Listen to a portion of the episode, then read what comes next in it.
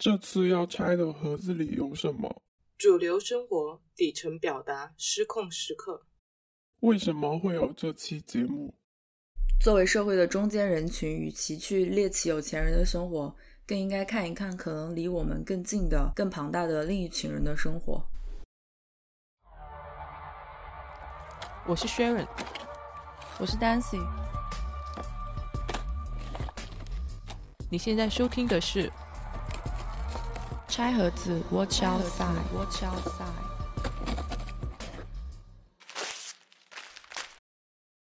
我们要先定义一下我们在这里面所讲的底层生活嘛？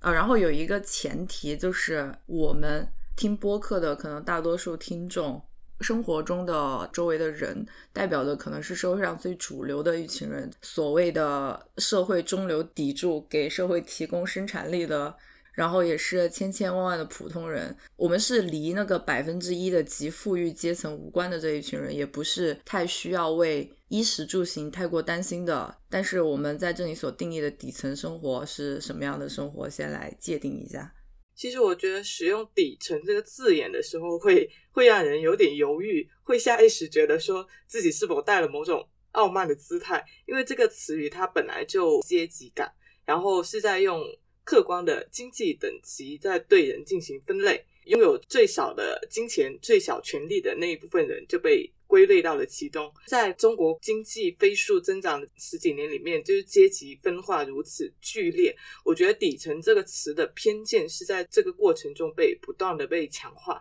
因为在这种背景之下，这种底层的恶其实是在不断的被放大，然后去制造某种阶级焦虑。要人们去远离底层，然后底层有多可怕？底层是绝望的。这种标题，相信大家已经屡见不鲜。然后在这个过程中，所有的人都是不断的在向上攀登、向上仰望，并且从这种社交媒体到现实世界，其实也在不断的迎合大家的这种心态，努力的向一种更加精致的、漂亮的、优雅的。新贵、中产，甚至是富贵的生活去靠拢，然后远离一种所谓的底层生活，一种被封闭、狭隘、还有低劣、丑陋等等画上等号的一个生活。其实，在你刚刚说的那里面，底层生活已经赋予了两层的不同的定义方式。第一类就是被过所谓精致生活所看不起的非精致的这一种。阶级感的底层，嗯，另外一种是以客观的经济标准来划分的底层，那后面的一种可能是更加客观的一种划分方法，我们也可以把它称为贫困人口。对，然后在贫困人口的这一个定义上面的话，呃，如果按照世界银行二零一一年的标准，是按每天的购买力衡量的，就每天购买力低于一点九美元的，就算贫困人口。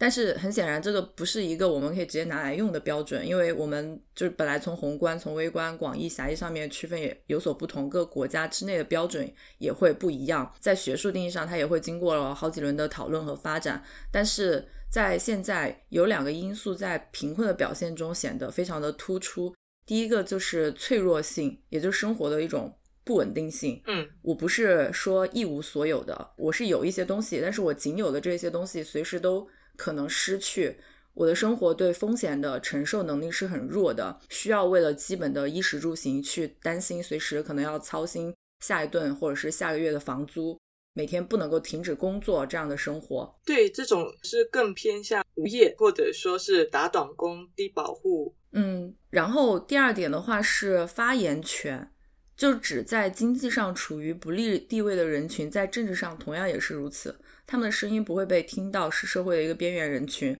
缺乏社会公民的资本。其实这两点在这次的疫情当中表现都挺突出的。在疫情上缺乏资源的人，也是经济上处于不利地位的人。他们因为经济的脆弱性，所以他缺乏资源。然后他又没有办法发声，需要更具有社会资源的人来替他们表达诉求，才能解决问题。是的，那有社会资源的人，虽然他们同样也面临着物资匮乏的问题，但是他们有发言权，他们只要发声，问题就会迅速的得到解决。所以，我觉得我们这一期去讨论的所谓的底层生活，可以去遵循这两个标准：一个是生活的不稳定性，第二个是缺乏发言权。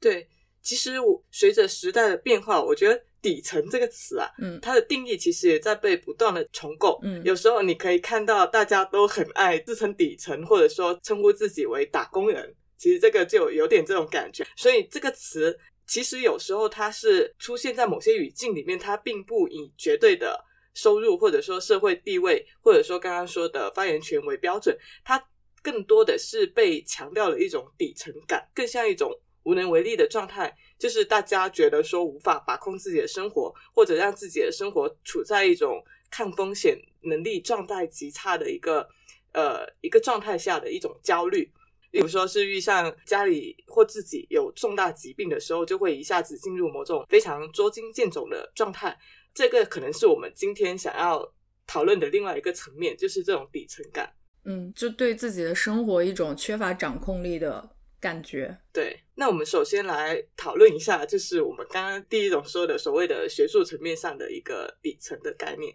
其实这个概念层面的底层，对于我们来说，它其实也从来不是一种奇观或者想象。在在广州的话，我觉得是生活状态处于非常拮据状态下的人，依然是挺可见的。就像北老师的一本书里叫做《把自己作为方法》嘛，那本书里面也也有提到说，我们的城市没有贫民窟这个点。嗯它里面讲到，就是从农民工的角度来看，其实贫民窟是他们进城的一步。没有贫民窟的话，会连这一步也丧失了。但是他也说到，就是从实证材料上面来看，贫民窟其实并不能提供太多的机会，反而会形成很大的政治力量。这也可能是为什么国内的这些贫民窟会消失一个非常重要的原因。因为你可以看到，就是随着这几年的发展，几乎所有的落后的地方都被升级改造，变成了所谓的城中村。然后，其实这些地方的生活成本算是不低吧，但是它还是算是可以给所谓的城市底层提供一个栖息地。嗯，你刚刚说到贫民窟的时候，我也想说，其实，在我们国家的话，城中村就等同于其他地区的贫民窟的概念，只是说它可能没有到贫民窟那么夸张的一个地步。对，以及它它和其他地方的贫民窟，比如说日本的贫民窟的一个很大的差别在于，它并没有官方设置的贫民窟那样子给予它一定的呃扶持或者是补助。啊、对，我觉得主要是这个点，这个点是缺乏的。对于真正的这个区域的一些实际上的帮助，才是这个所谓的贫民窟最大的一个意义所在。嗯，我觉得所所谓的城中村还是有点偏向于，就是自发性的嗯，不是是往嗯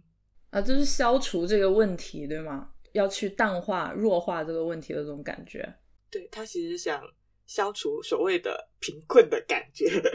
嗯嗯，对，他让这种贫困感变得不可见。哎，确实是。而且，二零二零年不是我国全面哎叫什么消除贫困的、嗯，消 消除贫困的一年吗？就是所谓的现在很多人都很喜欢阴阳怪气，在在网上说，不是说已经全面脱贫了吗？对，他让这种实际的贫困变得不可见。这种贫困的不可见和我们的日常生活不一样的这一群人的观察，我们一般都是通过媒体或者是文学作品、电影、小说这些来去了解到的。嗯，那我们在这些渠道了解到的底层人民会有哪一些？然后有哪一些代表的案例，我们可以来讲一下。首先一一类，我觉得比较容易吸引大家眼球的就是性工作者。坦白说，大家关注性工作者，还有很大一部分原因是因为跟性这回事挂钩。嗯呃，我觉得性工作者之所以要受到关注，是因为女性加贫困这样一个比较双重弱势的群体特征。呃我可以提一下我后面本来想说的那一本书，就是《东京贫困女子》这本书，还有一本是《女性贫困》，这两本都是描写日本贫困女性的一纪实作品吧。嗯它其中就有很大一部分贫困女性是在风俗业工作的。是这两本书还挺呃热度挺高的，挺多人在看。对我，呃，比较推荐《东京贫困女子》这本书。呃，这本书首先说一下，这本书是以一种采访记录的形式来去描写的，所以里面有很多真实的案例去讲他们自己的经历。那这个里面就有很多女大学生是在风俗业工作的，从在校期间就开始，可能一直延续到工作之后，也继续兼职做风俗业的工作。案例中的一些被访者，他也会说，会遇到很多看不起自己的一些中年客人，会认为女人做这种工作就是为了奢侈的消费，不然为什么要做呢？那他说，其实还用问吗？当然是为了生活，因为在东京读大学的学生，如果他的家庭很普通的话，是支付不起。大学的高昂的学费的，嗯，但日本呢，它有一个助学金的制度，但这个助学金其实也很贵，加上利息了之后，他等于是刚入学就背上了一笔对于他来说很大的贷款，然后家庭也没有办法帮助他，而且他们这个助学金感觉好像很坑，它其实是一种低门槛的一个申请条件，但是它又有点是变相的理财产品，对，它其实是一个金融。产品它不算是一个社会福利，不算一个福利，对，而且它的还款非常严格，然后很多学生基本上是在不了解自己偿还能力的情况下就申请了，导致他们可能一毕业就会欠下这种巨额的学费。而且他们甚至有一些是为了偿还家庭债务，或者是有一些在自己不知道的情况下，父母就帮他们申请了助学金，然后助学金被父母拿去用了，他自己就莫名其妙背上了一笔贷款。对。然后他们在上学期间，如果是进行普通的一些兼职打工，比如说去餐馆啊，或者去便利店这种，其实没有办法完全维持上学的生活，所以他们就不得不为了。维持自己的生活而进入相对来说赚钱更加多的风俗业，但其实这些风俗业的收入也没有那么高，嗯，够他们在东京生活而已。而且他们这些学生其实他都是抱着上进心、努力读书的心态去做这个工作的，有很多也都是名牌大学，然后专业很好，在学校成绩很好的这种。学生对，然后他们其实有很多人不得不走上这样一条路，还包含了很多结构性的社会问题，就包括男性的暴力啊，还有女性自身的一些精神疾病的问题。还有一个社会学家叫潘绥铭，他研究了二十三个红灯区，然后写了一份性工作者调查报告，里面提到了几个很现实的点。首先就是因为没有见识，然后很多年轻女孩子她们的主要信仰就是爱情跟婚姻。越挣扎在贫困底线的人，他们可能会越相信这一个，就是他们会期盼婚姻能够帮助他们自己脱身，所以这也间接成为了老板给他们做思想工作的一个依据。就这些女孩子，她们第一天上班的时候。老板就会让他们坐在门口看各种进进出出、形形色色的男人，然后会跟他们说：“你们看看这些男人，他们哪个不是人模狗样？回到家哪个不是好丈夫？见了孩子哪个不是好父亲？你们就想嫁给这样子的男人吗？以此来击垮他们的信仰。慢慢的，不用教，不用催，他们也就开始突破自己的底线，什么都做得出来。”其次是因为需要精神寄托，所以他们也往往很容易被老板以爱情的名义来进行情感控制。那些男人既是他们的管理者、剥削者的同时，有很多都是他们的男朋友，就是他们会靠着甜言蜜语，让这些女孩子们心甘情愿把他们挣得的血汗钱交给他们。再一个就是步入行业的原因。就潘水明发现，这种所谓的穷可能仅仅是一个公共借口，真实的原因可能更加复杂。就像刚刚《东京贫困女子》那本书里面提到的，其实是有点类似。就是例如做这行的，有可能就是为了补贴弟弟的学费，有些是家里人生病的需要，有些是需要孝顺父母，反正就是需要一个来钱快的职业。然后有些可能也干过其他的工作，例如是端盘子、扫地，但是因为这一类的待遇可能比不上这行，就它背后其实是有一个阶级固化的问题，是男女不平等、跟教育认知等等之类的问题。呃，然后还有两部片子印象非常深刻，就是一部是香港的电影叫《性工作者十日谈》，非常生猛鲜活的港片。这一部很多人都是抱着猎奇的心态去看的，但是看到最后会有种说不出的沉重跟感动。它里面讲述了就是十天里面围绕一群性工作者发生的故事，有男性、女性，甚至是跨性别者。里面有几个点让我印象还蛮深刻的。第一个就是这种从事风俗行业的男人跟女人，他们是以相互践踏对方、羞辱对方的方式来发泄自己的压力的。第二个就是一个社区工作者，他站在椅子上，然后非常慷慨陈词的去告诉这群性工作者，你们要怎么去为自己争取权益。最后反而被抛过来的一个问题问住，就是你又不是鸡，你有什么资格讲鸡鸭权？就是你没有做过，你怎么知道有没有尊严？你可以看到代表女权主义的社工，当他在跟这些女性去进行交流的时候，显得多么的隔靴搔痒，就是会有一个很强的冲突感跟违和感。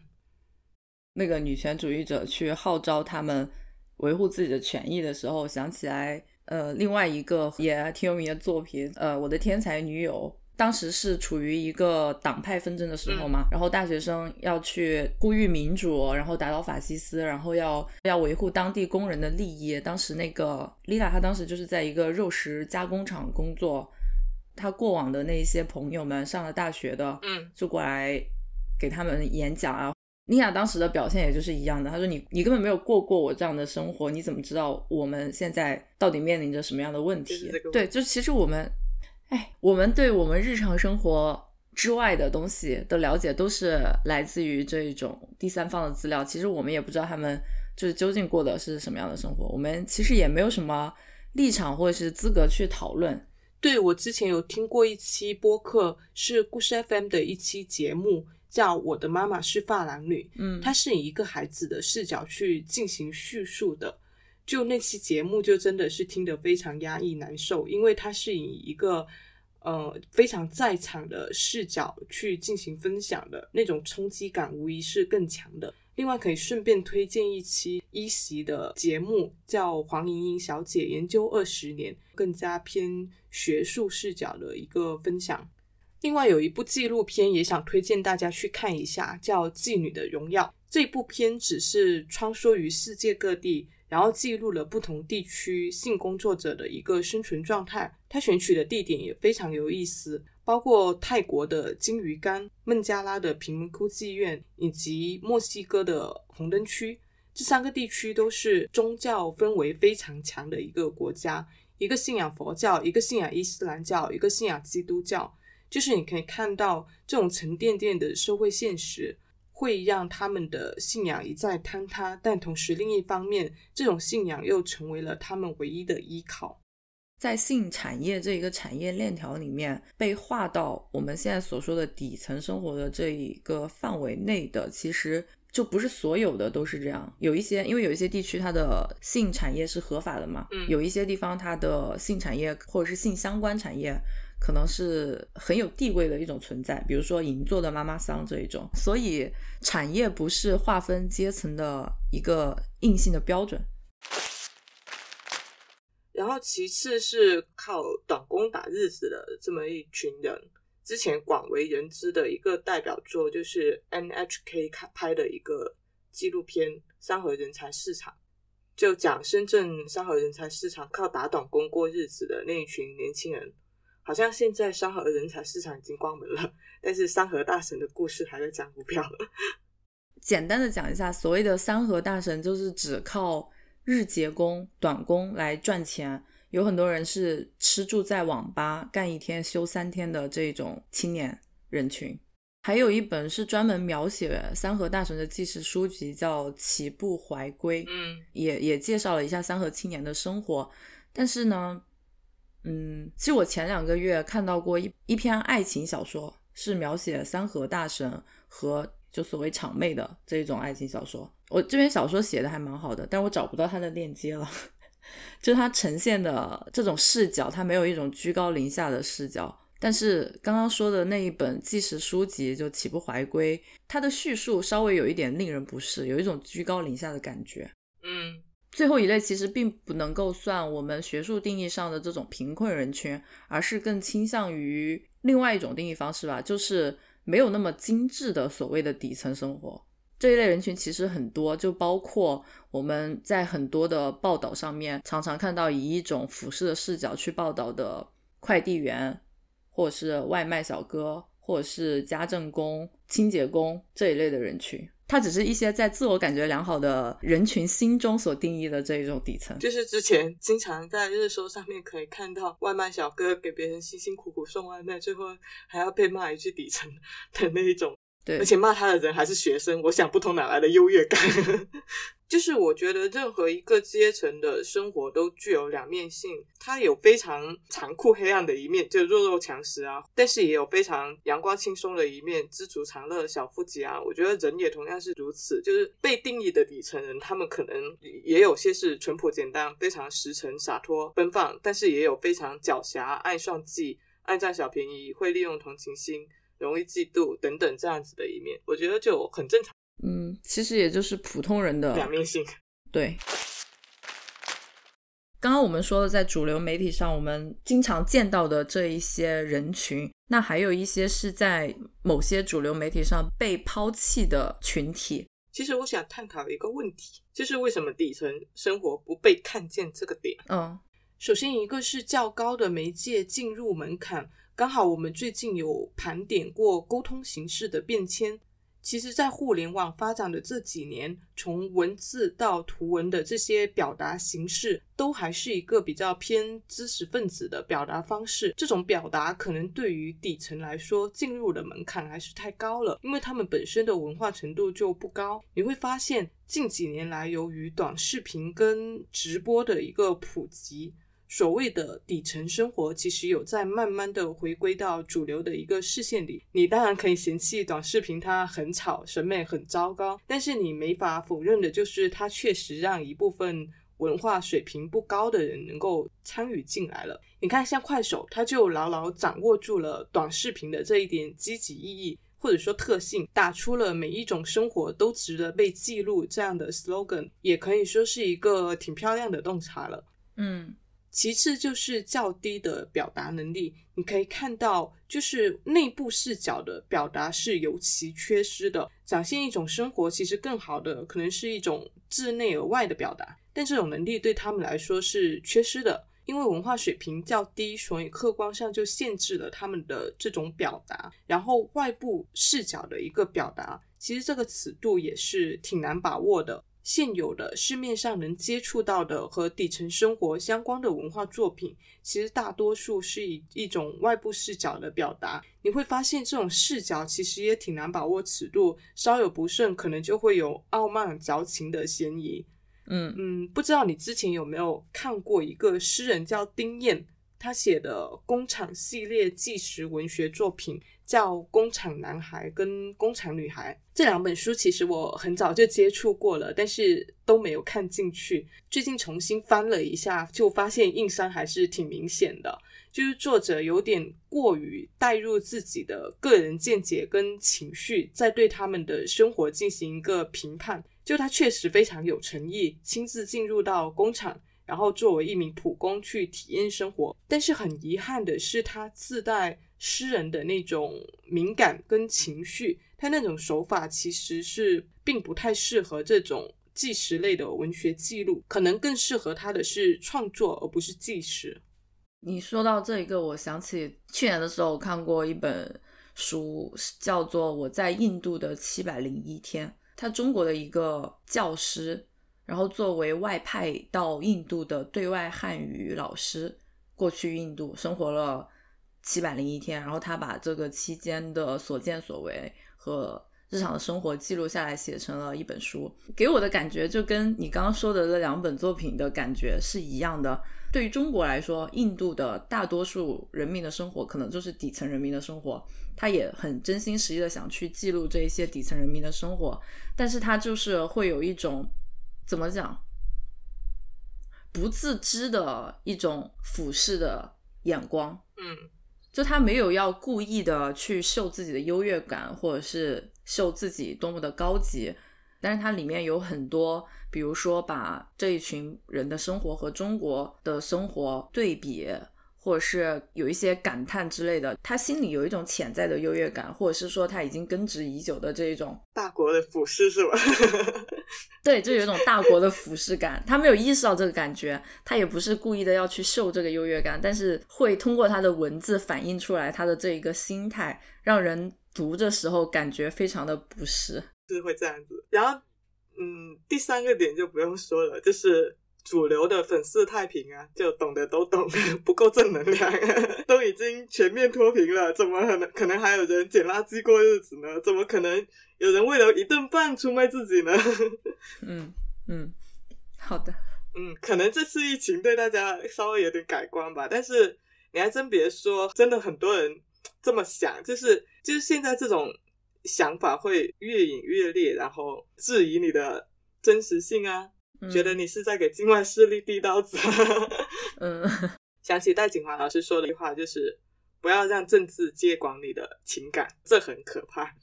真的很可怕。嗯，刚刚讲了为什么底层生活不能够在主流媒体上被呈现，现在可以讲一下，在主流媒体的呈现上面剔除了底层的重灾区，那就是和爱情有关的主题。比如说爱情小说，以及这两年大火的恋爱综艺，嗯，尤其是恋综吧，基本上都是精英人群的恋爱游戏。其实不用说底层群体，普通人都是没有的。我们也可以理解为节目的观赏需求吧，就从外形到背景都会经过一轮筛选。对，这个其实我们可以分步来讨论啊。首先的问题就是是否存在爱情，从这么从这么宏大的 问题开始讨论，分步讨论一下吧。就很多人会觉得说，底层的人时间是需要让渡给生计的，嗯，他们通常无力或者说无暇来培养感情，所以底层是缺失爱情的。但其实常识告诉我们，肯定是有啦。嗯，然后这种爱情的产生，其实并不完全是以物质为基础的，但是大家可能关注的重点更多的是在他们的物质生活层面。嗯，其实。你刚刚说底层他没有爱情，有人会把它定义的更广泛一点，就是会觉得说，因为爱情它是在满足了你的基本物质生活之上的一个精神需求嘛，对，所以他会觉得说，不光是爱情，你其他的一些精神需求也是不配拥有的，因为你还在为基本的需求而担忧。之前不是有一个农民工读哲学引发。热议的一则新闻吗？这也是这个新闻会引发热议的原因，就是大家会对于底层人民他不配有精神需求这个点上产生争议。哦，之前有看过一个纪录片，有一个细节还挺让我印象深刻的。周浩的一个纪录片叫《后街》，里面有一一段就是出租屋里面的三角恋情，它其实也是讲述的东莞的一些打工人群的生活。嗯，然后有一个叫秀秀的打工女孩跟一个。三十三十多岁的一个算命大叔在一起，然后这个朱大叔他是结过婚的，然后他他他的前妻一直跟他也是藕断丝连的纠缠着，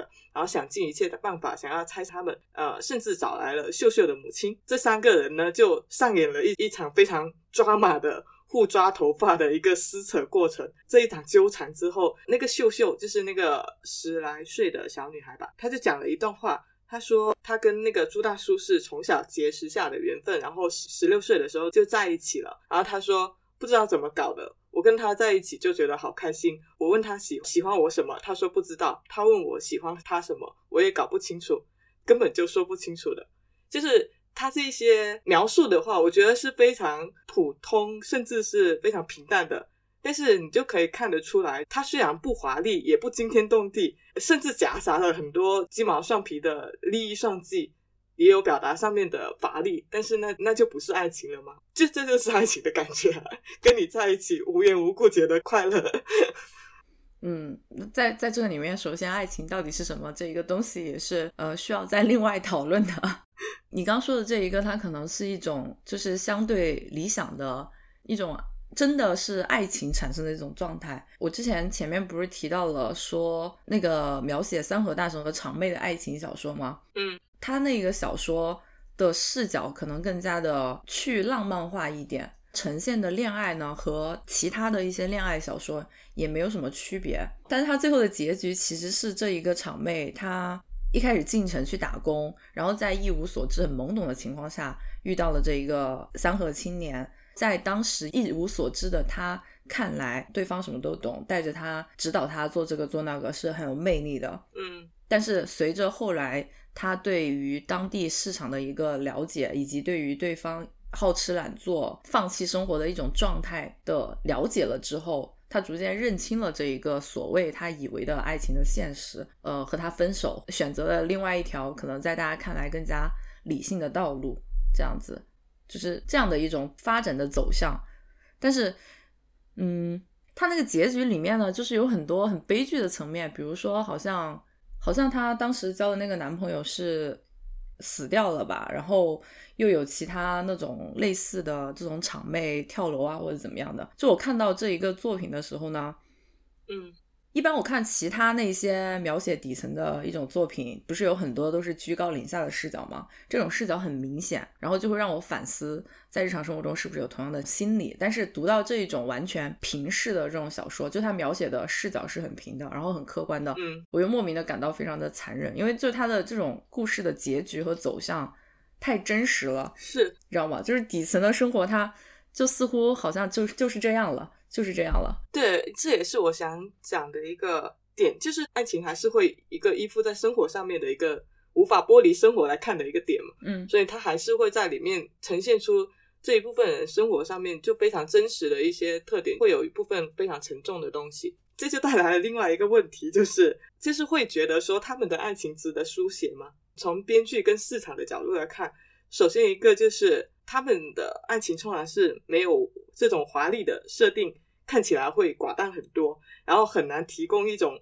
浪漫爱情的向往。尤其是针对恋综而言，恋综基于目前的一个定位，本来就是一个不太接地气的节目。嗯，你看当前恋综他们选择的所谓的素人，甚至都是偏离普通中产的，要么就是你一定是要出国留过学的，要么就是高收入的，要么就是有一定社交媒体影响力的红人，可以说是学霸精英人设，是精英中的精英了。为什么会这样子呢？就是除了呃这些设定本身好看以外，它可能还会顾虑一个点，可能大家希望看到的是你面临情感处理的一些态度，处理情感的方法，这些可能需要一个比较高的表达能力，所以这样子的需求就可能客观上决定了它很难考虑纳入到底层甚至是普通的素人。嗯，这个是综艺节目嘛？那综艺节目它一般还是娱乐性导向、大众的一个正向的观赏需求为主的。到爱情小说这一个部分，呃，其实它大概也可以分成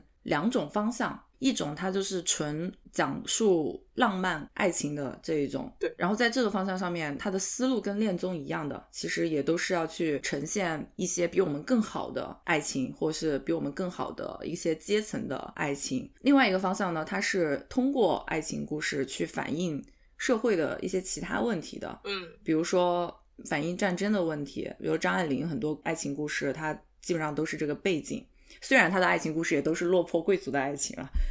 然后还有一些少数的经典作品，比如说欧亨利麦奇的《礼物》，他可能就真的是讲底层的爱情，但是他要讲的重点并不是在爱情本身。嗯，呃，这种的话可能就是他可能看起来呢就是 注定会比较苦。什么叫 注定会比较苦？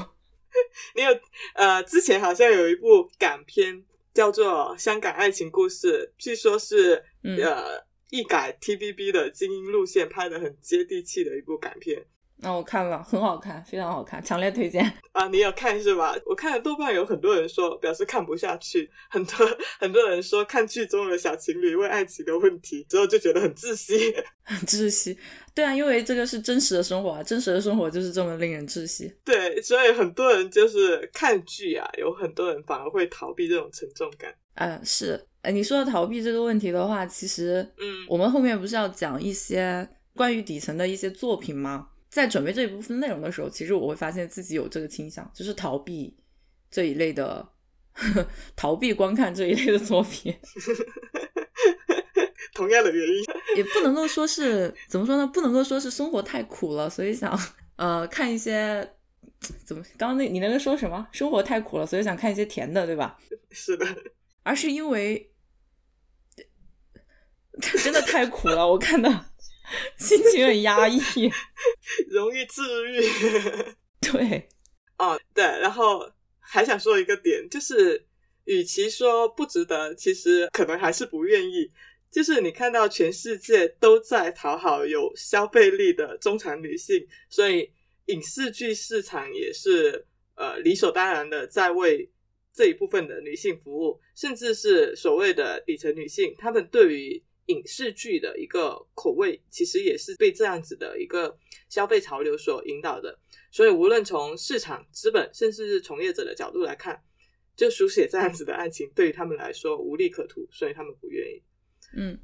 其实也有一些恋综之前有尝试走过一些比较平民化的路线，呃，外貌还是职业上都找了一些比较偏普通一点的嘉宾，但是最后效果都不是很好。嗯，就是在人设上面没有亮点的时候，情节就开始走向撕逼，所以 OK 又是流量的错。呃，综艺我可以理解，毕竟综艺它就是这个样子的。对，如果说真的要呈现底层人，或者说只是普通人的生活，它更多的还是适合在呃文学或者是影视作品当中去呈现，而不是综艺上面。对，所以他就如果只是在文学上面呈现的话，又会变成一个非常严肃的，对，就是会 就它走向永远无法无法作为一种比较大众娱乐的一些作品出现，而是会局限在一个非常小众的严肃文学创作的一个领域。这其实还是看到的受众的问题。如果说这一个形式它还是在影视，而且是相对小众的一些影视作品和文学上面的话，那翻来覆去看的人其实就是这一群人，嗯一直都是这一群人，并不能够扩大到更多的人群，然后来去看到这一群人的生活。是的，而且从创作者端来看的话，多年的市场空白，加上创作者自身的生活体验可能会跟他们相差过大，某种程度上可能会对他们的生活会有点想象无力，这又会导致就是可能仅有的少数作品，它的出品水平可能也不是很高，就不太容易能够出到一些比较好的作品出来。那然后再来推荐一些相关的觉得值得看的作品吧。好，首先讲一个大的作品流派吧，就所谓的现成文学。然后这里所讲的现成文学，它不一定只是文学作品这一个方向，可能也有电影啊、纪录片啊，或者是音乐啊，或者是现在短视频平台上面的一些内容，是指以县城这一个地域为范围去呈现这个地域里面的内容的这一派。那主流的县城文学一般就是三个方向，第一种就是严肃纪实类的社会田野调查，第二种就是以县城为背景的一些小说或者是影视的故事创作。第三种就是娱乐噱头类的，那第三种一般比较多的就是集中于现在的短视频平台上面。嗯，电影代表就是贾樟柯，然后有人总结过他的作品就是边缘和底层的描写，但是他本人不认同这个说法，说他想拍的其实就是普通人的普通生活，是这也是我们现在想讲的底层人的一个真实的含义。其实，其实我觉得贾樟柯他的他的电影确实是非常多的被打上这种底层跟边缘的标签，但是它的影像魅力，我觉得更多的是在于它能够精准的体现这种个体跟时代之间的的一个对位关系。时代的影响通常是潜移默化、近水长生的，但是它能够在电影里面去呈现这种个体不自觉的被裹挟，但是从中可能会保留一定的独立于这个时代的东西。我觉得这个东西可能是比所谓的底层这个标签更值得被关注的。其实就是在大环境的影响上面，在时代的洪流里面的普通人他的一些生活。对，然后县城的文学代表是阿姨，还有一个县城的音乐代表五条人，这个是你很熟悉的了。对，我们也提过很多次了。对，五条人，嗯，就再提一下。你你可以再讲一下。就是五条人的话，你可以看到他的音乐里面会有呃石牌村的春天小姐、梦幻丽莎法兰的爱情、阿珍跟埃强的故事、购物中心门口的走鬼、烂尾楼里的流浪汉，这些人在五条人的叙述里面都非常的生动，而且有非常强的生命张力。因为很多人都知道五条人他们自己是卖过打口碟，也做过走鬼的，所以他们就是本来就是从那样子的故事生活里面走过来的。他们会用音乐讲他们的故事，其实也是在讲自己的故事，因为这本来就是他们的生活。在他们的音乐里面，其实是不会对他们笔下的人物进行任何的所谓的道德审判，或者说各种正能量的积雪，因为 生活就是这样子，有苦有难，然后偶尔的这种柔情跟浪漫都可以在他们的音乐里面去呈现。我觉得这一点都挺好的。嗯，他们就是所谓的现成文学里面相对来说视角比较平视的这一些代表了。嗯然后就到了现在，我们大家可能更熟悉、大众更熟悉的短视频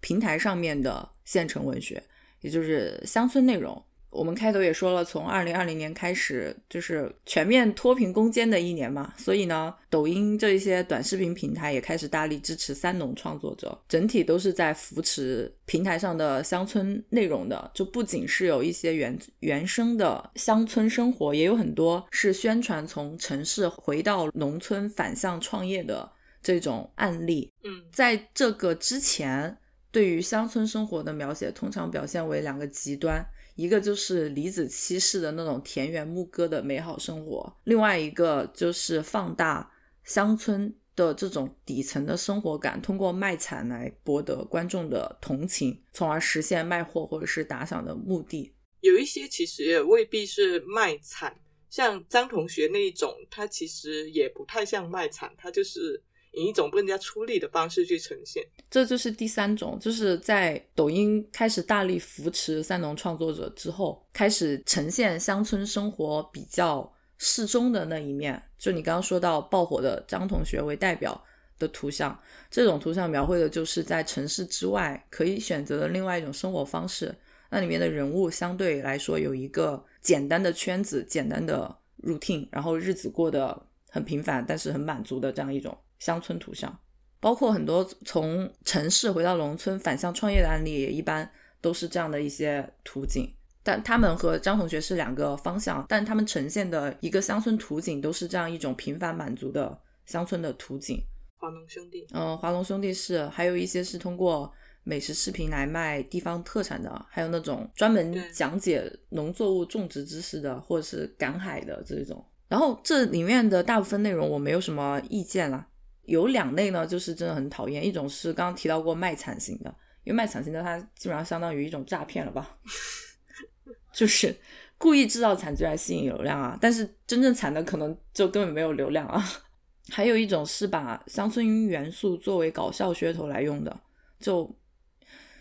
其实上面有很多账号是通过放大农村人形象的粗鄙无知而不自知来去造梗编笑话的，你有没有看到过？嗯，我每次刷到都非常的非常的不舒服，对，有也也确实有这样一类。而且他们都还挺受欢迎的。嗯，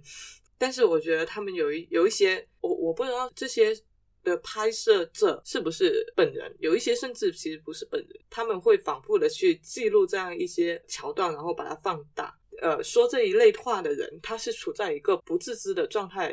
之下，他日常的一个生活，然后就被记录下来之后进行剪辑放大，它变成了一种就被消费，一种奇观性的猎奇的消费。我觉得这个就有点过分。还有一些他可能是本人愿意拍摄的，但是我不知道愿意拍摄的他本人知不知道他到底在拍什么。嗯，他是自愿在进行表演的，他肯定也知道这是一种表演，但是我我不知道他知不知道这个表演背后代表的是什么，就是别人为什么会喜欢看这样的内容，以及这一些看到的人有没有知道自己到底在笑的点是什么。对，其实我觉得短视频吧，就有很多是打着说真实生活记录这样一个点，但其实里面是不是是真的真实生活，其实有打很大一个引号，因为在镜头之下没有绝对的真实。对，嗯，anyway，这就是县城文学及乡村内容的这一大趴吧。这里的话，link 我们最新的一期 newsletter 就关于周浩的纪录片的分享，在这里想重点讲一下跟这次议题相关的几个片子。就其实周浩的片子大部分都是禁片，很多都是几年前甚至十几年前的作品。但就算是过去了这么久，也很难找到资源。他的纪录片题材之广泛，也会让你觉得这个人很神奇。呃，三教九流的人都能聊得来，然后都能取得对方的信赖，深入对方的生活。我觉得这也相当的不容易。然后他有两部有点底层群像的一个纪录片。呃，一部是讲述广州火车站警察局的一个生活百态的，叫《拆广》；另外一部是跟拍广州某省级医院的急诊室。就这两部相对来说比较容易找到资源。就是把镜头去对准某一个特定的场合去呈现这种底层的生活。呃，广州火车站前面的那个警察局，挑了春运那么一个节点去拍的。然后你可以看到各种各样的人，走鬼啊、小偷啊、赌徒啊、诈骗犯啊、打工仔等等。就这两部片子，它都采用了一种不远不近、不高不低，就跟流水一样平静，但是是恰到好处的一个观察者视角。既能展现他们生活的苦难、辛酸跟无奈，但也能呈现出他们不可避免的某种狡黠、算计跟无赖。就是你可以看到，在警察局里面，呃，有人会为自己每年春节都能够到救助站去蹭一个车票回家这样的小聪明感到沾沾自喜的一个打工者。然后在医院，你也能看到吸毒的人，他会假装抽搐，然后去医院骗取安定。就是这种小算计，就它的镜头并不是非常的华丽，就是有种非常质朴的出力感吧。但是这种出力感反而会让人觉得很真实。嗯，他的纪录片很有意思，推荐大家去看 newsletter 推荐。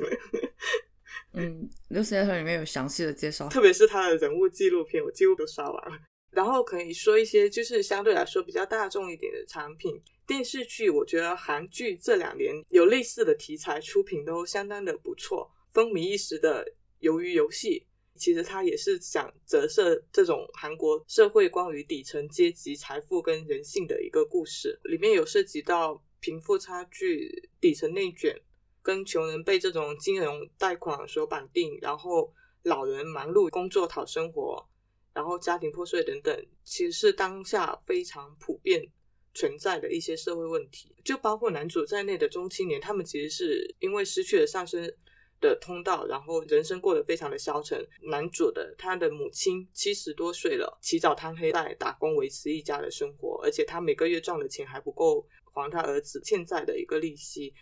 你讲到这一个，我想起之前日本 NHK 特别节目组他录制过一个纪录片，叫《老后破产》。嗯，其实两部《老后破产》以及《老后破产二点零》，好像是叫这个吧，反正就是一个老年破产。系列的纪录片也有相应的书籍，讲的就是在日本社会下面，现在很多老人中年或者是年轻的时候，其实生活过得很好很正常，但反而是在步入老年了之后，陷入经济危机，陷入各种绝境。里面的原因很多，有货币贬值、人口老龄化以及少子化等多种问题，再加上有一些是年轻的时候没有什么规划，退休金不够花。或是年老的时候突然生大病这种现实问题，嗯，还有一些就是你刚刚说到的这种，因为和子女的问题，就他的老年破产和你有没有子女和子女的关系如何没有绝对的关系，就有很多他们的子女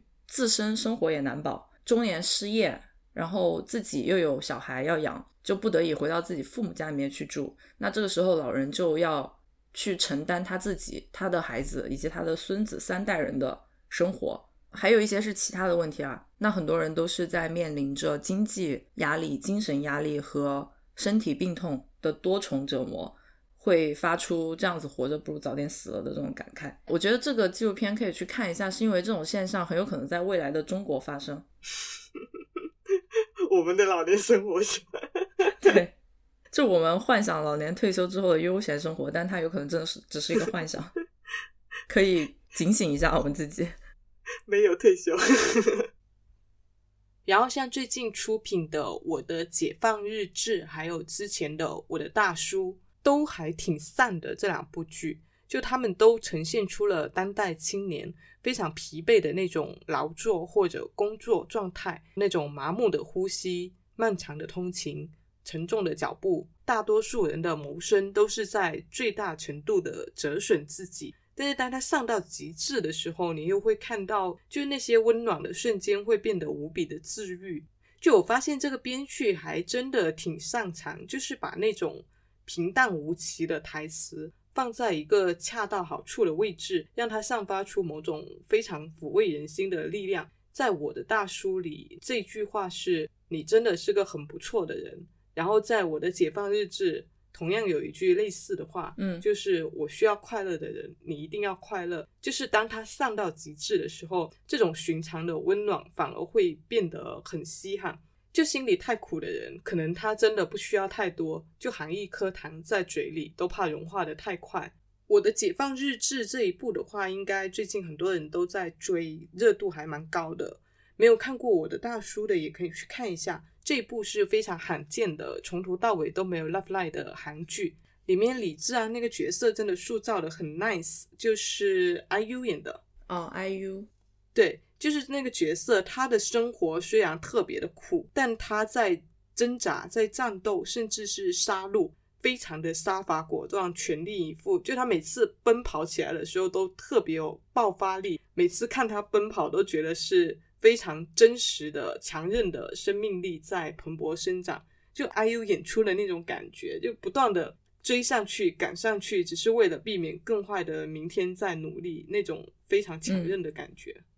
电视剧我暂时想不起来什么，但是有一个电影是二零二零年上映的日本电影，叫做《美好的世界》，它是以真实人物故事为原型的一部电影，描写的是一个前黑帮的成员因为杀人进了监狱十三年之后出狱的一个生活。嗯，这个主人公就暂且称之为他为大哥吧。反正大哥出狱之后，与现代社会完全脱节，黑帮也变成了一个过街老鼠般的存在。然后他就需要靠社工的指导和帮助来去开启他出狱之后的一个全新的生活。但是这一个过程是非常艰难的，因为没有什么地方愿意去招聘一个有前科的前黑帮成员。他在这个整个故事里面就呈现了一种和普通人似乎格格不入的一种思维方式，但是那个就是他很真实的一个很自然的思考方式。虽然入狱，但是他并不觉得自己有罪。那既然入狱了，我就老老实实的服刑，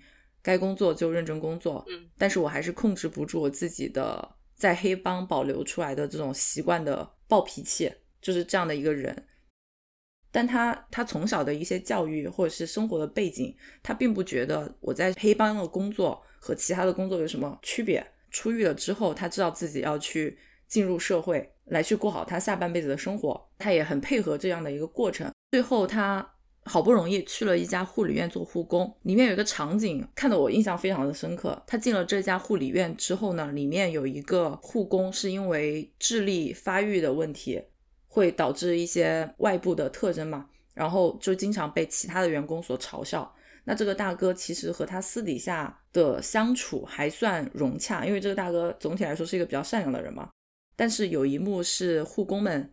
包括这个大哥一起，他们在房间里面去做准备工作，然后一边聊天。这个时候他们看到了在院子里面的那个智力不好的员工，大家就开始拿他开玩笑，然后模仿他的样子。有一个员工，他一边模仿一边问大哥：“你看我模仿的像不像？”大家的这个时候都在笑。然后这个镜头在大哥回答之前停了很久，这个停顿你会觉得说下一秒他可能就要开始发脾气了。但是最终他因为怕自己的前科被同事发现，怕自己也被排挤，然后怕好不容易得来的正常的生活又消失不见，他最后是选择挤出了一个笑容，说：“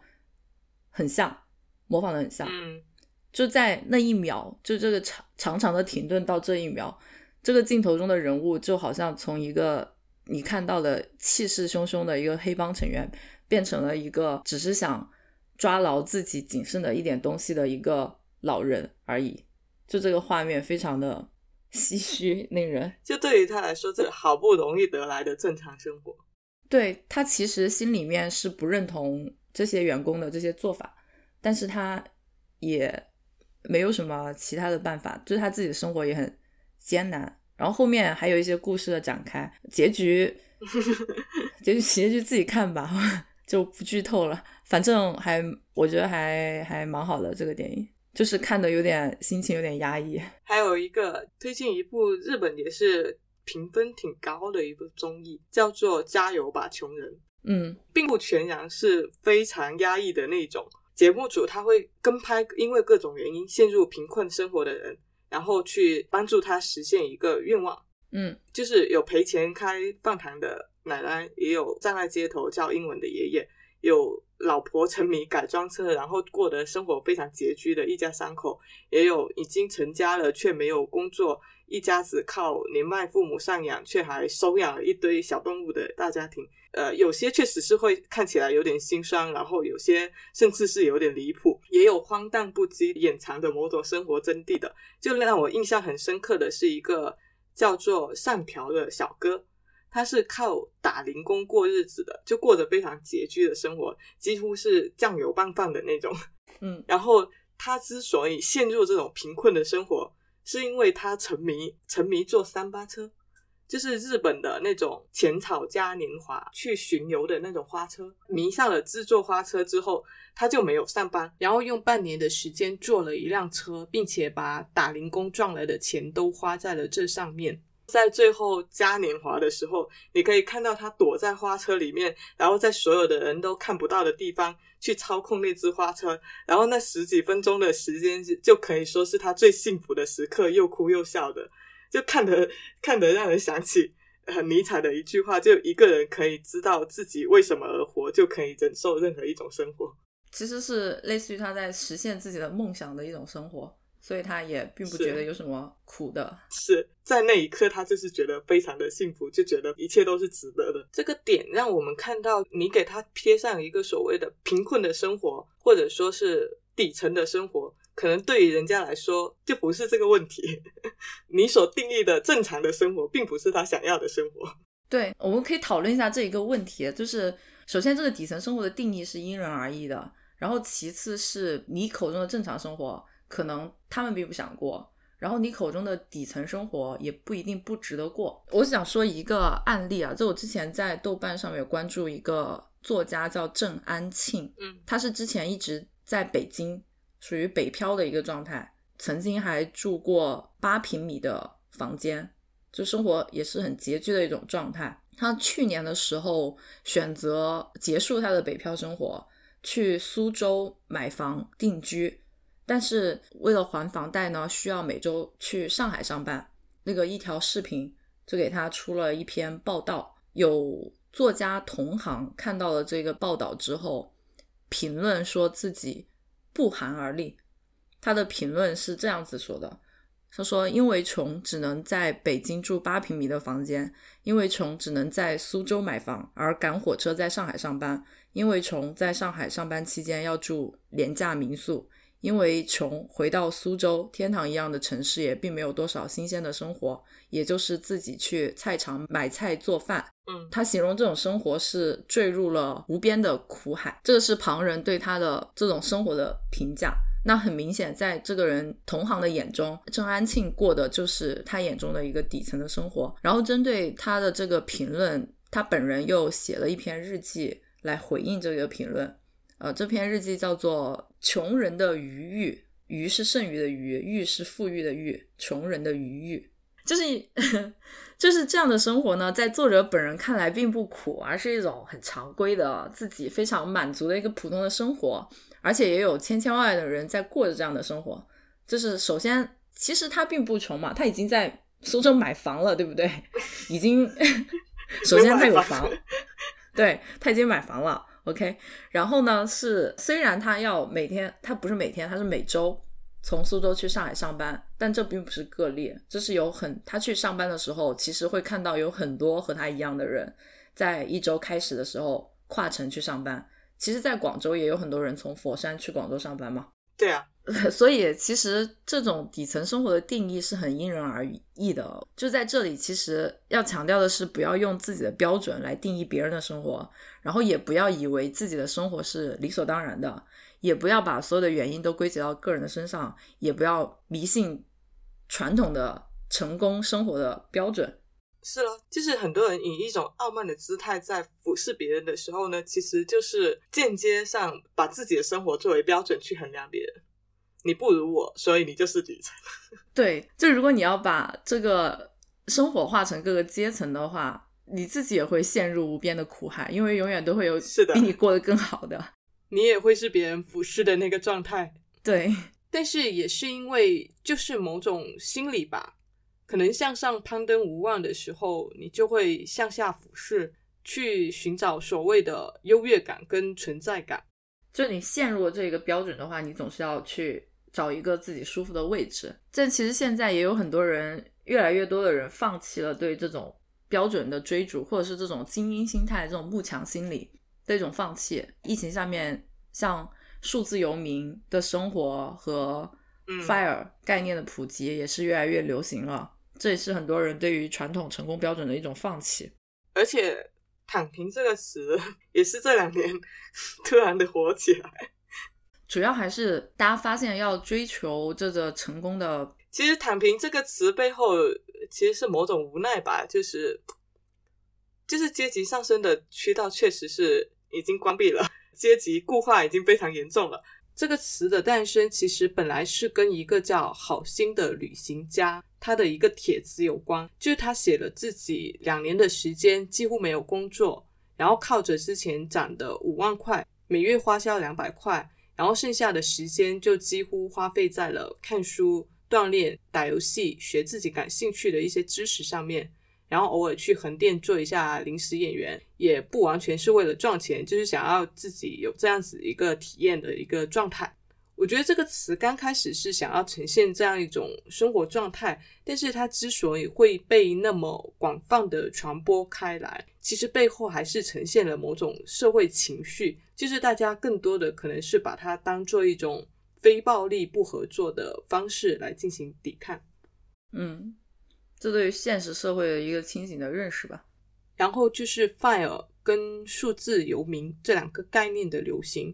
其实本质上也是大家对于当前一种生活状态的不满跟抵抗，想要寻求另外一种生活的解决方案，希望这种高压的工作是有尽头的，是可替代的。但即使是选择这样子的一个工作状态，也需要一定的勇气跟现实考量吧。豆瓣小组里面也有很多人建议，如果你想要选择这样子的一个生活，最好是在一种未婚未育的状态下去进行，否则可能会承受一个比较大的压力，因为这样子的工作状态可能会面临更多的不确定性，也会有更多的风险，而且针对当前的这个大环境而言，这种不确定性可能会更强。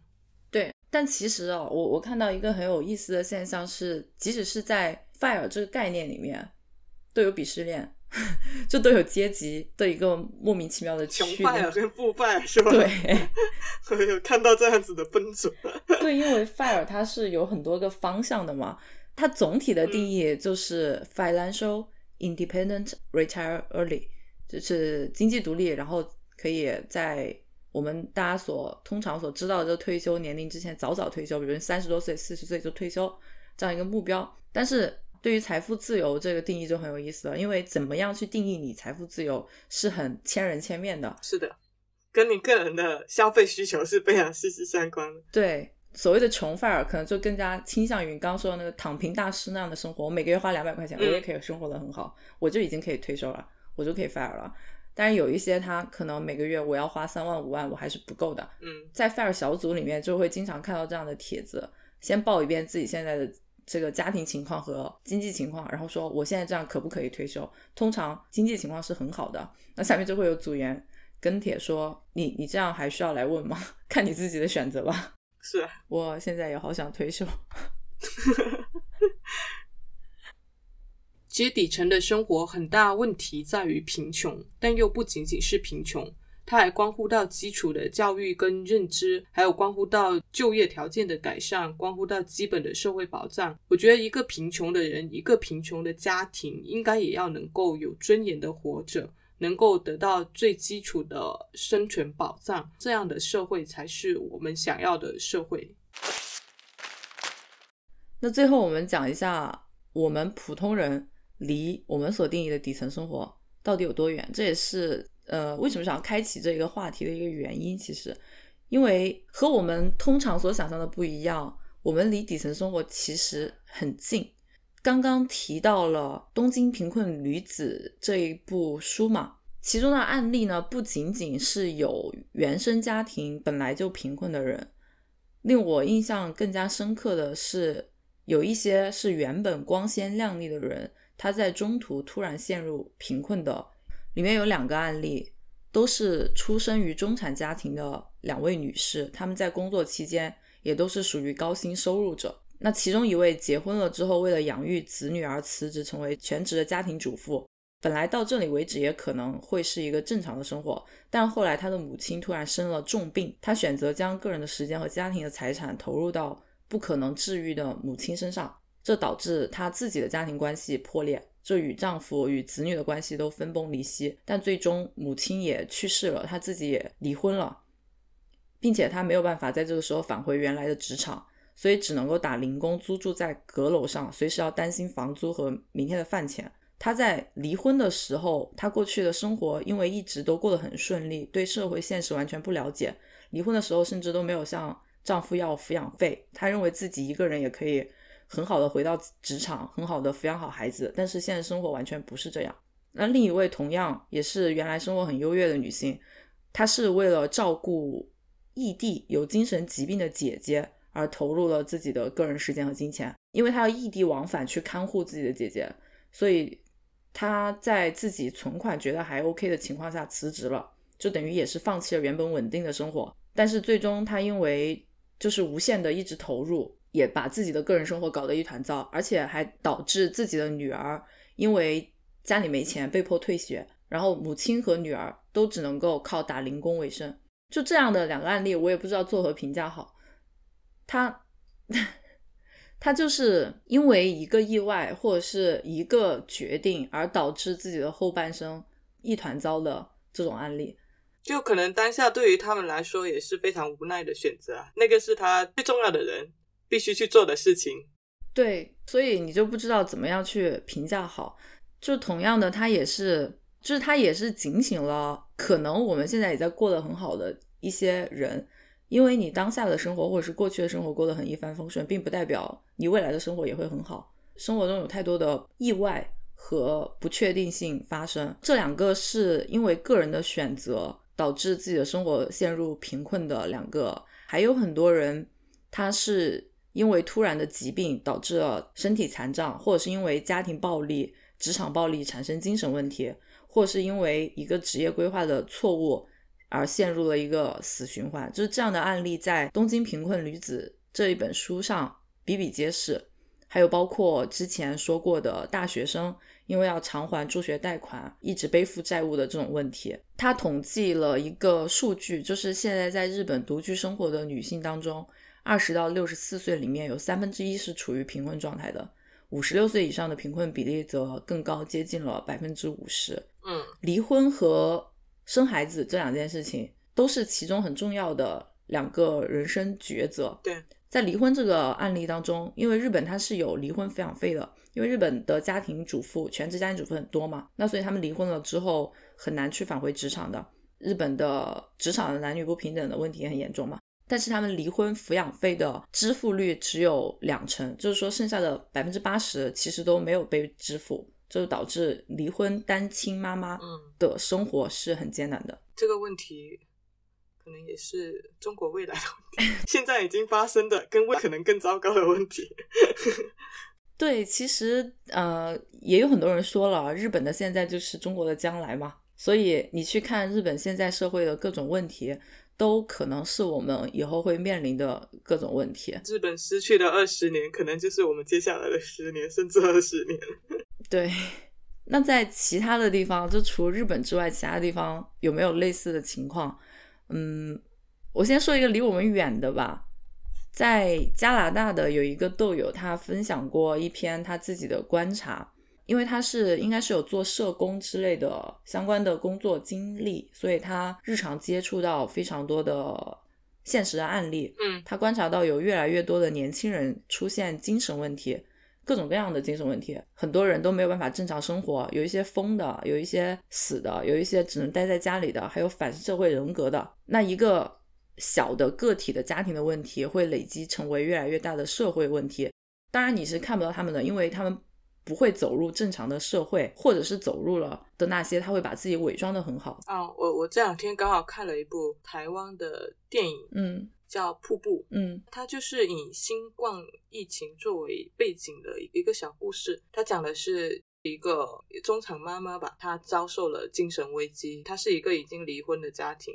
然后在这种情况下，他在在家里跟女儿一起居家隔离的一个状态，然后他又失业了，然后他跟女儿之间的相处的一个故事，挺有借鉴意义的。就因为这种大背景之之下的动荡跟呃她妈妈个人的精神危机的问题。就不得不择另外一种退而求其次的一个生活方式。就是阶级下滑。对，但是他原本的家庭还是相对来说条件好一点的，所以即使他妈妈最后是选择去超市工作，然后做一个超市导购员，但是他们家还是相对来说能够比较过得去的。可能更重要的是在讲一个精神危机的问题。OK，在社会更大的一个范围内，其实更多直接就是跌入底层是很多的。就有很多原来过得不错的所谓中产阶级的人，他们就直接搬到了廉租房里面，甚至直接就变成 homeless。嗯、步入这种情况的很多都是自己原来是开小微企业的这种生意人，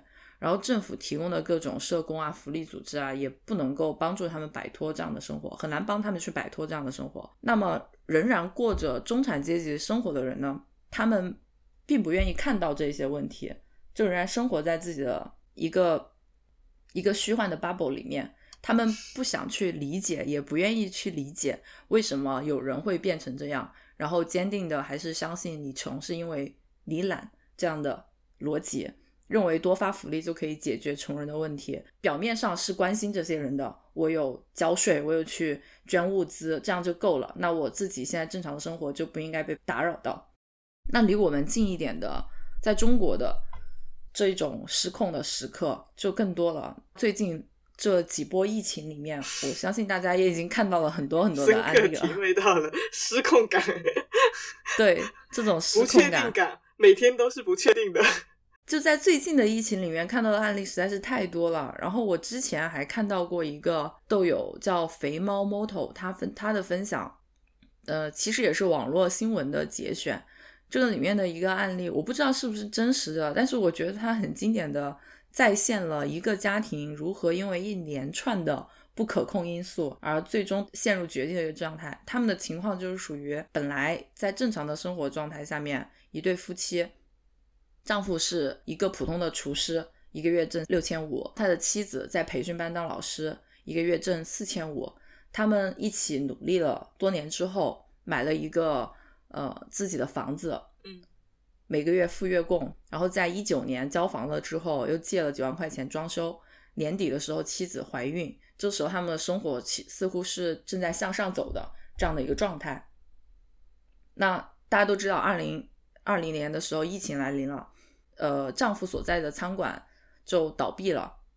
然后这个时候，丈夫就选择去别的地方刷盘子，呃，削土豆。然后妻子她怀着孕，依然去上班。下半年的时候，丈夫所在的这个饭店再次倒闭。然后这个时候，大家都知道国家出了一个政策，取缔课外辅导班。就教培行业，对，教培行业大变动嘛。那妻子原来是在培训班当老师的，然后这个时候他的等于妻子也失业了，呃，所以他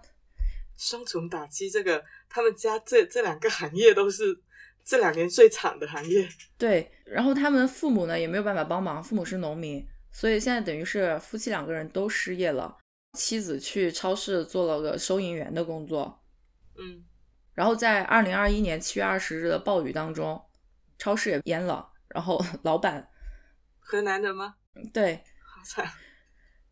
所以他们这个真的是屋漏偏逢连夜雨。对啊，然后在这个时候，就是两口子也没有完全没有收入了。这个时候，他们的房子也断供了，就收到银行的告知书，再不还贷就要拍卖。然后他的最后一个分享里面就是说，在饭店做大盘鸡切掉左手小拇指的时候，厨师没哭。哎，我看到这些，我真的很想，我也不知道为什么，我真的很想哭。他说，他说在饭店做大盘鸡切掉左手小拇指的时候，厨师没哭；炸丸子锅油烫了一排水泡的时候，厨师没哭；收到银行的告知书的时候，厨师哭了。我觉得，我不知道这个案例是真的还是假的，但是我就觉得，身为一个明明。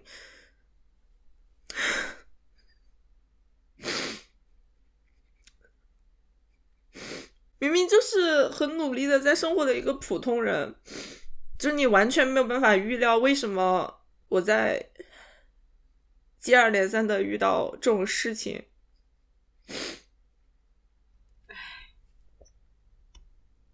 遇到第一次疫情的时候，我以为撑几个月就好了，然后就有国家的政策变动，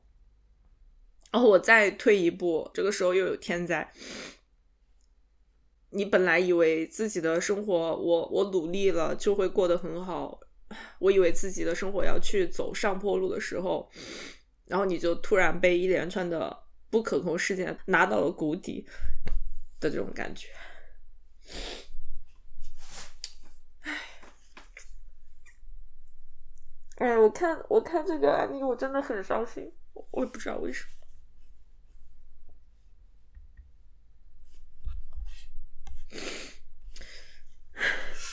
本来想尽量聊的轻松一点，哎，我真的 就就就说起疫情期间看到的这些，就是正常人生对于生活这种无力的掌控感，这个案例就真的是太多了。就最最近这一些案例，真的是看似对，所以这个这个这个主题这个议题真的是拖了很久，因为。实在是准备不下去了，而且其实我们我们在呃大刊上面其实还是尽量有聊一些太太过于 沉重沉重的现实案例，我们还是更多的在作品层面上面去看这些东西。但是，嗯，一说到现实这个东西，真的太……哎，我不知道说什么。哎，现实的东西，因为最近大家真的太多了，有很多东西真的是。我觉得我自己，我我也没有什么资格站着说话不腰疼，因为我虽然在上海，我确实没有遇到过什么问题，但是我还是，总之我们想说的就是，我们眼中所谓的底层生活，离我们现在所过的正常的普通的生活，其实有可能是离得很近的，你也不知道明天。生活当中会发生什么事情？然后，你有什么要说的吗？这一趴 主梗在喉，不知道怎么讲。我最后说一下如何避免陷入失控的生活吧。虽然其实他真的要失控的时候，你也没有办法避免，但是。就是先认识到我们的生活失控是一件很可能的事情，有这样的一个危机意识是第一步。然后我们在财务状况上对自己有一个良好的把握，对重大的人生决策思考清楚。我觉得这个这个所谓的危机意识，我相信现在大部分人都是会有的。对，经过了这两波，这两年真的是哎。就是再加上疫情这些东西，其实个人在巨大的时代的浪潮里面，其实是很无力的。有时候一个浪过来，对你的生活就是一个翻天覆地的变化。不是想说制造一种焦虑感，而是它就是一个现实的问题。然后，哎，想起许许卓英说的一句话，就是往里走，安顿好自己。就无论怎么样，你先安顿好自己。只有你自己的状态是好的，你才有能力去照顾好身边的人。对，还有一点很重要的是要建立起与社会的联系，建立一个健康的人际关系，就不会让自己陷入一个孤立无援的状态。你在做各种决策的时候，也可以去获得你周边各种人的审视、帮助和建议。嗯，就尽量不要让自己成为孤岛。对。其实最近呢，我就是常常在想，究竟体面这个词到底有多重要？因为我们上述提到很多案例里面，因为要体面，要努力的靠自己，不给别人添麻烦，这种思维而使自己生活一塌糊涂的案例真的很多。然后近期上海的疫情，大家都调侃是按闹分配，难道我们真的没有过一个正常的、有尊严的、体面的日子的办法吗？底层的生活离普通的生活距离是真的很近，有时候你真的不知道为什么生活就突然大变样。了解底层生活以及背后的原因，防患于未然是一方面，另一方面也提醒了我们自己不要去切割社会的各个阶层，而是用平等的视角去了解社会的每一个角落。我想说，就是生命本来就有它的局限性，就个体的生命经验本来就是有限的，个体的发展本来就多的隐形的镣铐，所以其实你俯视或者说是去仰望另一种。生存状态都是一个不可取的姿态，就收起你的怜悯的眼光，也不需要过分的猎奇，这就是生活。就是每个人都在自己的生命限度里，大可能的去寻求更好的生活，没有谁比谁高贵。然后，请以平等的眼光去看待你身边的每一个人。我相信，就是个体之间的差异，永远要大于群体之间的差异。也认为个体之间的合作永远比就是群体之间的分歧要重要的多，所以不要忘记，就是时代之下，我们都在同一个浪潮里。Hello，你正在收听的是由 Dancy 和 Sharon 主理的播客节目《拆盒子 Watch Outside》。如果你喜欢我们的节目，可以去苹果播客给我们好评。让更多的人听见我们的声音，也欢迎到我们的便当盒进行打赏支持。更多互动方式以及我们节目中提到的所有信息的详细补充，都可以在节目的 show note 中找到。我们的固定网址是 watch 横杠 out 横杠 side dot com，欢迎到这个地址来找我们玩。我们推荐你在苹果播客、小宇宙、Google Podcast 等泛用型客户端收听，也可以在网易云音乐。QQ 音乐、喜马拉雅等平台找到我们的节目，搜索“餐盒子”即可。感谢您的收听。